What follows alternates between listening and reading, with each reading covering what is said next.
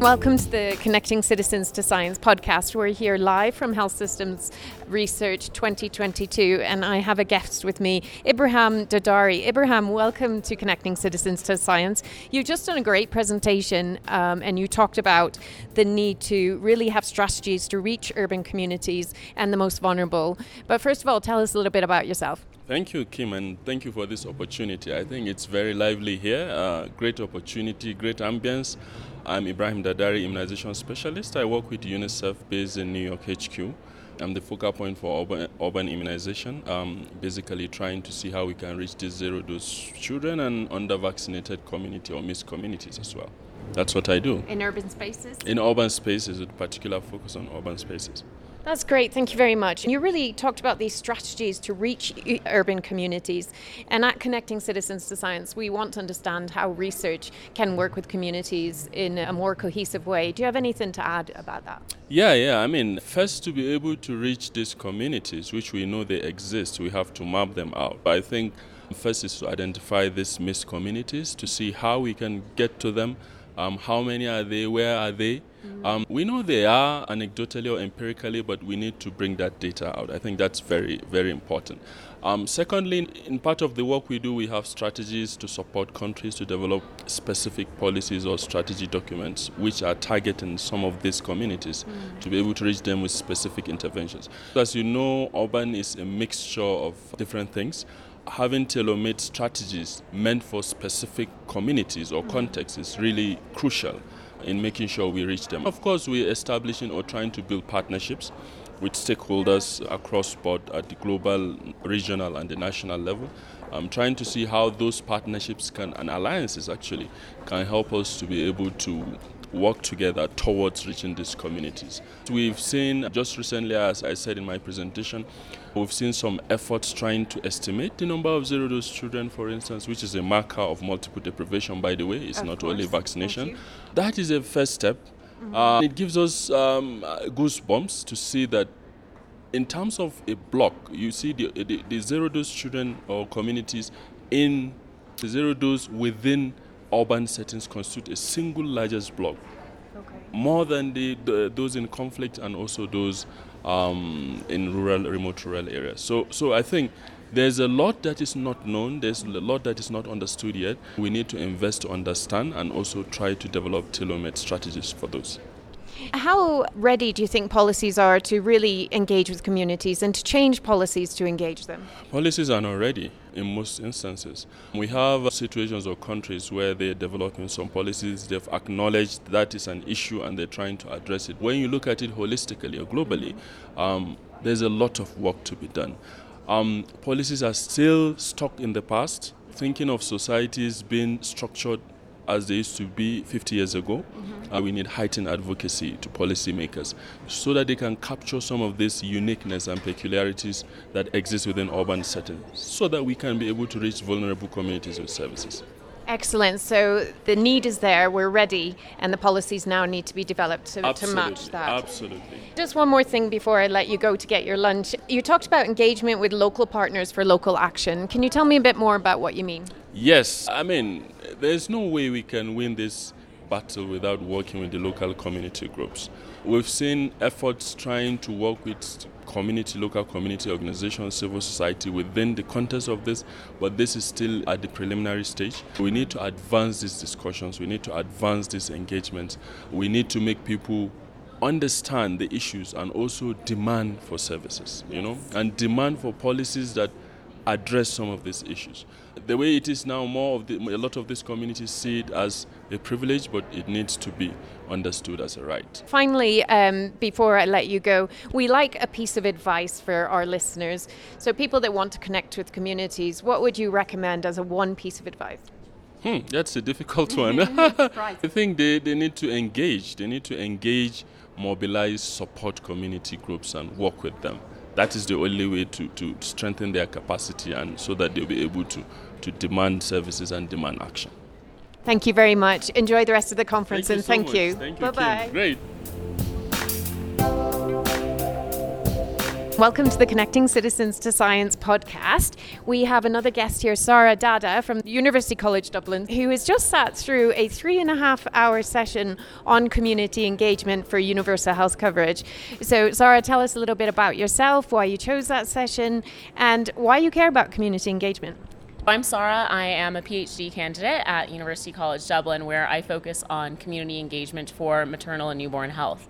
My interest and passion for community engagement has really developed over the last four or five years from my master's working on community engagement in Ebola vaccine trials, where I really noticed that while community engagement has become an increasingly important component of disease preparedness, disease response, and even uh, universal health coverage, there is often this gap when it comes to evidence around implementation and what makes community engagement work in different settings. For my PhD, that is kind of what I focus on, trying to understand what, how, uh, for whom and why community engagement, and specifically the communications aspect of community engagement, will work for maternal and newborn health programming, such as antenatal care uptake. Community engagement is something that I am very excited about, and this session was particularly interesting to me to hear some of the experiences and previous examples of using community engagement and community participation across a range of different health programs and interventions. In particular, it was disappointing to see that the, the same gap remains in terms of evidence of implementation, and that while there is so much hype for and so much excitement and enthusiasm for doing community engagement, so many reports and uh, experiences with it are often underwhelming in terms of what they did to implement it. It's very difficult for us to take lessons learned and to take insights towards future programs and future contexts when we don't really know what people are doing and how. That's something that I think was reiterated in, in that session for me and kind of excites me for the work I'm doing in my PhD because hopefully I can help to answer that question. Thank you so much. I think there's so much to unpick there, but let's start with communications. You said your PhD is really considering communication. Is that communication techniques? Can you tell us a bit more? Yeah, so communication within community engagement to me is kind of a catch all for when we're doing a community engagement approach or intervention. How are we communicating with um, different communities. Some of the really key principles that I've experienced so far and that I've read about are things like having reciprocal dialogues between communities and a program or policymakers, making sure that that communication is a two way street, mm-hmm. or building those relationships and building trust and using trusted avenues of communication, trusted messengers to go out and communicate with community members. I think another really important one is around using relatable and relevant language, whether that's mm-hmm. adapting to the language that is of a local community or even using examples and metaphors that are within their frame of reference and within the social norms in that community. All of those different kind of aspects and principles of communications that would be important in when you're trying to go out and engage with the community. That's great. Thank you very much. Are you using any kind of participatory research methods in your PhD? Oh, that's a great question. So, my uh, research really focuses on using a realist methodology and really encourage the use of both qualitative and quantitative data where it's much more reciprocal and they really try to break down the kind of power imbalances between a researcher and a participant. I am definitely hoping to use participatory approaches and participatory techniques in the interviews and in my data collection and even data analysis processes in my PhD. Excellent. Thank you so much. So, I think the other thing that we want to know is here at Health Systems Research 2022, we're attending these sessions to try to learn. So, what did you learn from that three and a half hour session that you might take away and apply? That's a great question. There was so much. I think the the big thing that I learned or that was reinforced to me was clarity in communication and in reporting. Something that I noticed throughout the session is that we use a lot of terms around participation and engagement, social engagement, community participation. And so, really being clear about what we mean when we use this different terminology and trying to be consistent and create this operational definition for my own work and for work with colleagues going forward. And where is your work going to be based? I'm focusing my PhD on a case study in Zambia. Excellent. Any final bits of advice that you would give others that are passionate about community engagement but maybe don't know where to start? Oh, that's also a great question. um, I think the the community engagement, I guess, field and, and uh, academics and practitioners is massive. It can definitely be a bit overwhelming, but I think that also can be a great thing because it means you can really just start anywhere through a simple Google and reaching out to people who do work that's of interest. For me, Twitter has been a massive place to connect and learn from from different colleagues, and so I would just dive in. Excellent. Thank you so much for participating. Really appreciate your time and uh, thank you.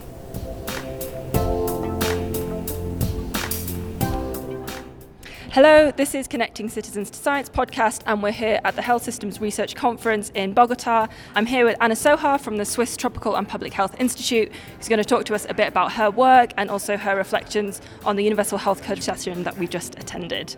Anna, please can you tell us a little bit about your work and what you do? Hi, nice to be here. Thanks so much for the opportunity. I work, as you mentioned, as a health systems and health policy researcher with the Swiss Tropical and Public Health Institute in Basel, Switzerland. I work mostly on universal health coverage and systems thinking approaches to a different um, number of thematic areas. Uh, so it relates a lot to community engagement, which is one of the sessions we just were sitting in for three and a half hours. and it's um, looking at the state of UHC commitment. So we really look at what countries are doing to um, implement their high level political commitments on the ground. So that's a bit of a synopsis. Great, thank you so much. Um, and could you just tell us a little bit about the thematic areas that you work on, just for the interest of the yes, listeners? Of course. So I'm working a lot this year on cardiovascular diseases um, in Brazil and Senegal, a little bit in um, Vietnam, but not as much. Um, I we've also done a number of different areas with the system thinking approach. So it relates mostly to NCDs, though I would say. Great, thank you so much. Um, and so, could you tell us a little bit about how you engage with communities in your work and why you think this is important? Actually, that's a really good question. I feel like it's something that I'm still maneuvering between different uh, ways of approaching community engagement. One of our projects is really a high level global review of all the UN member states, 193. It's a little bit hard to do community engagement with that scope, but what we do, so we're building a dashboard and doing a report on what I mentioned, the state of UHC commitment. So, how we actually engage with communities as we actually invite um, participants to answer a survey. We actually collect data from anyone related to universal health coverage and their experiences uh, to try to feed that actually into a dashboard and the report. In addition to that, we are also collecting stories of their experiences on universal health coverage. What are some examples of the challenges that they've had and the barriers so that we can actually bring in that kind of more human element to the UHC dialogue. At the global level, it's sometimes a bit more technical, but we need those human realities to come into that dialogue. Wonderful. That's really interesting. Uh, how do you engage with those community members as part of that work? What's the sort of criteria you use for engaging with those people? On that specific example, which is a little bit harder because we're a bit more removed from the community, we work with this organization called the Civil Society Engagement Mechanism. It's actually a coalition of civil society organizations, more grassroots, and uh, there are partners to liaise with the communities and organizations on the ground. They do actually country specific consultations. For example, in Vietnam, they've done some where they invite like healthcare providers, civil society, government practitioners, very multi stakeholder nature, but really about getting the community voice and funneling it up into the State of UHC commitment report. Personally, I feel like I'm not directly liaising with these community organizations, but I do that a bit more in my cardiovascular work. So that's where I get the balance. really, really interesting. That sounds like an amazing and such a wide reaching project. Super interesting. Thank you. Could you give us a few reflections on the session that we've just attended? Anything that really stood out to you that you're taking away from the session? Really good question again. There's so much in- information, and um, what's really stuck out to me though was the fact how we do these reports and literature research and on this topic of community engagement, but there's still so little information out there that's being reported, that's being monitored, that's being evaluated and researched. One key example of that is that I think out of this large systematic review, only, I mean, probably getting numbers a bit wrong, but like less than 10, like six studies have actually explained who they engaged in a community engagement mechanism and also in what kind of mechanism or form, something along those lines. There's really little information out there, and it just like, really highlights the need for this type of work to actually help us know how to do community engagement. I think a lot of people uh, don't think about that. There's a lot that goes into it to make it successful and not just like a tick box exercise. Absolutely, absolutely. And I think the point they made about the resourcing and how little people know, how little evidence there is about how community participation is resourced was interesting exactly. as well. Yeah, totally agree. Great. Thank you so much, Anna, for talking to us. It's been really interesting to hear about your work and your insights on the session. So thanks so much and enjoy the rest of the conference. Yes, thanks so much. It's been a pleasure. Hello, this is Connecting Citizens to Science podcast, and we're here at the Health Systems Research Conference in Bogota with Sarbani Chakraborty. And she's going to be telling us a bit about her work and why she's here at the conference, and also some reflections on the session that we've just had on universal healthcare. So, Sarbani, thank you very much for joining us. Could you tell us a little bit about your current role and area of study? Thank you very much uh, for inviting me to speak today. So, I'm Senior Program Director at Results for Development, and I lead our practice on mixed health systems, which is highly relevant to universal health coverage because the reality is between 30 to 70 percent of people in low and middle income countries actually seek care in the private sector.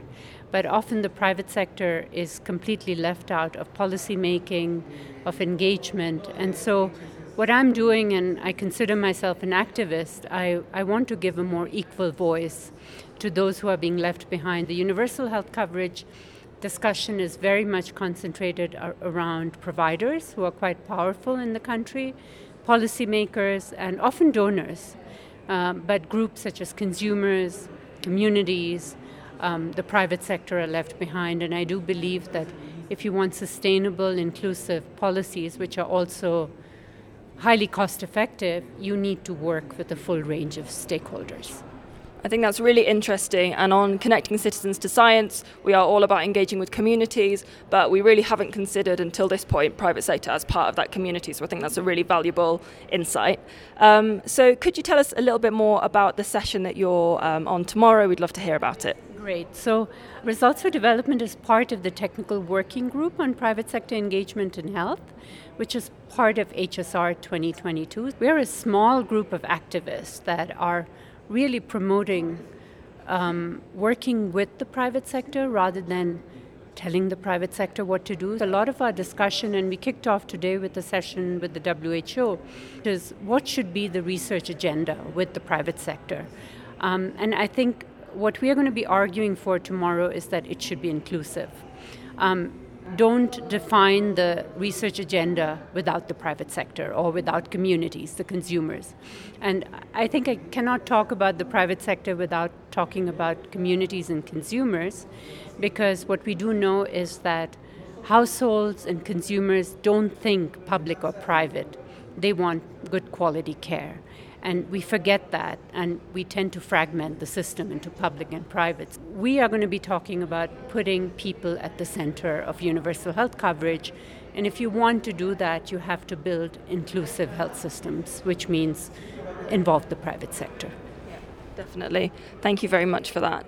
Um, so, can you tell me a bit about how you engage with um, communities and the private sector in your work? It's very exciting because I actually joined Results for Development to lead uh, a large project, which is part of a consortium, and it's a USAID project called Frontier Health Markets Engage.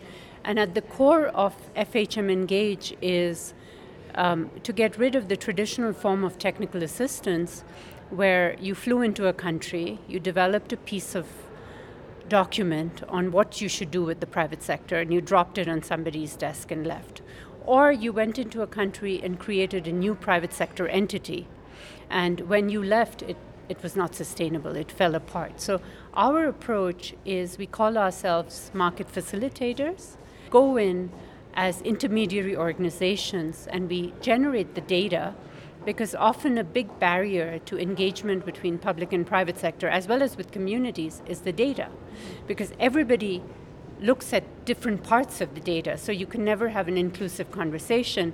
So we focus a lot on upstream data collection but then we say we believe in tacit knowledge. We go into the country we engage with stakeholders we bring them together in public private dialogue groups get them to look at the data and diagnose the problem, get them to own the problem. We share good practices, but they decide what should be the next steps.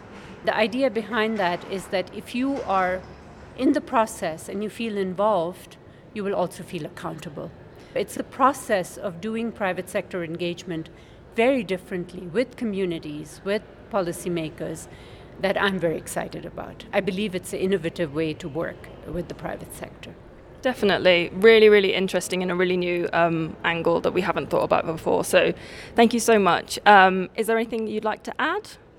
I would just say what a great idea to pick up on this. And I, I think just reflecting on the current session, the WHO, who closed out, said that community engagement doesn't cost a lot of money. I think I would like to add to that it's not that it just doesn't cost money, the cost benefit ratio is huge because it's when you involve communities that you're going to have sustainable programs. We know from a lot of donor driven programs is they have never been sustainable. That's why I'm not just passionate about this, but I believe this is the way we should be doing business. Absolutely. Thank you so much, Sarbani. Enjoy the rest of the conference. Thank you.